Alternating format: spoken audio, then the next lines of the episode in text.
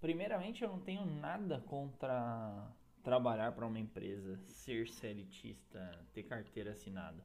Eu só não concordo com o modelo de, de sucesso dele. É, se você parar para pensar, a maior parte das empresas, elas não são meritocráticas. E quando eu falo meritocrática é no âmbito de meritocracia, ou seja, você receber por aquilo que você faz, por aquilo que você produz.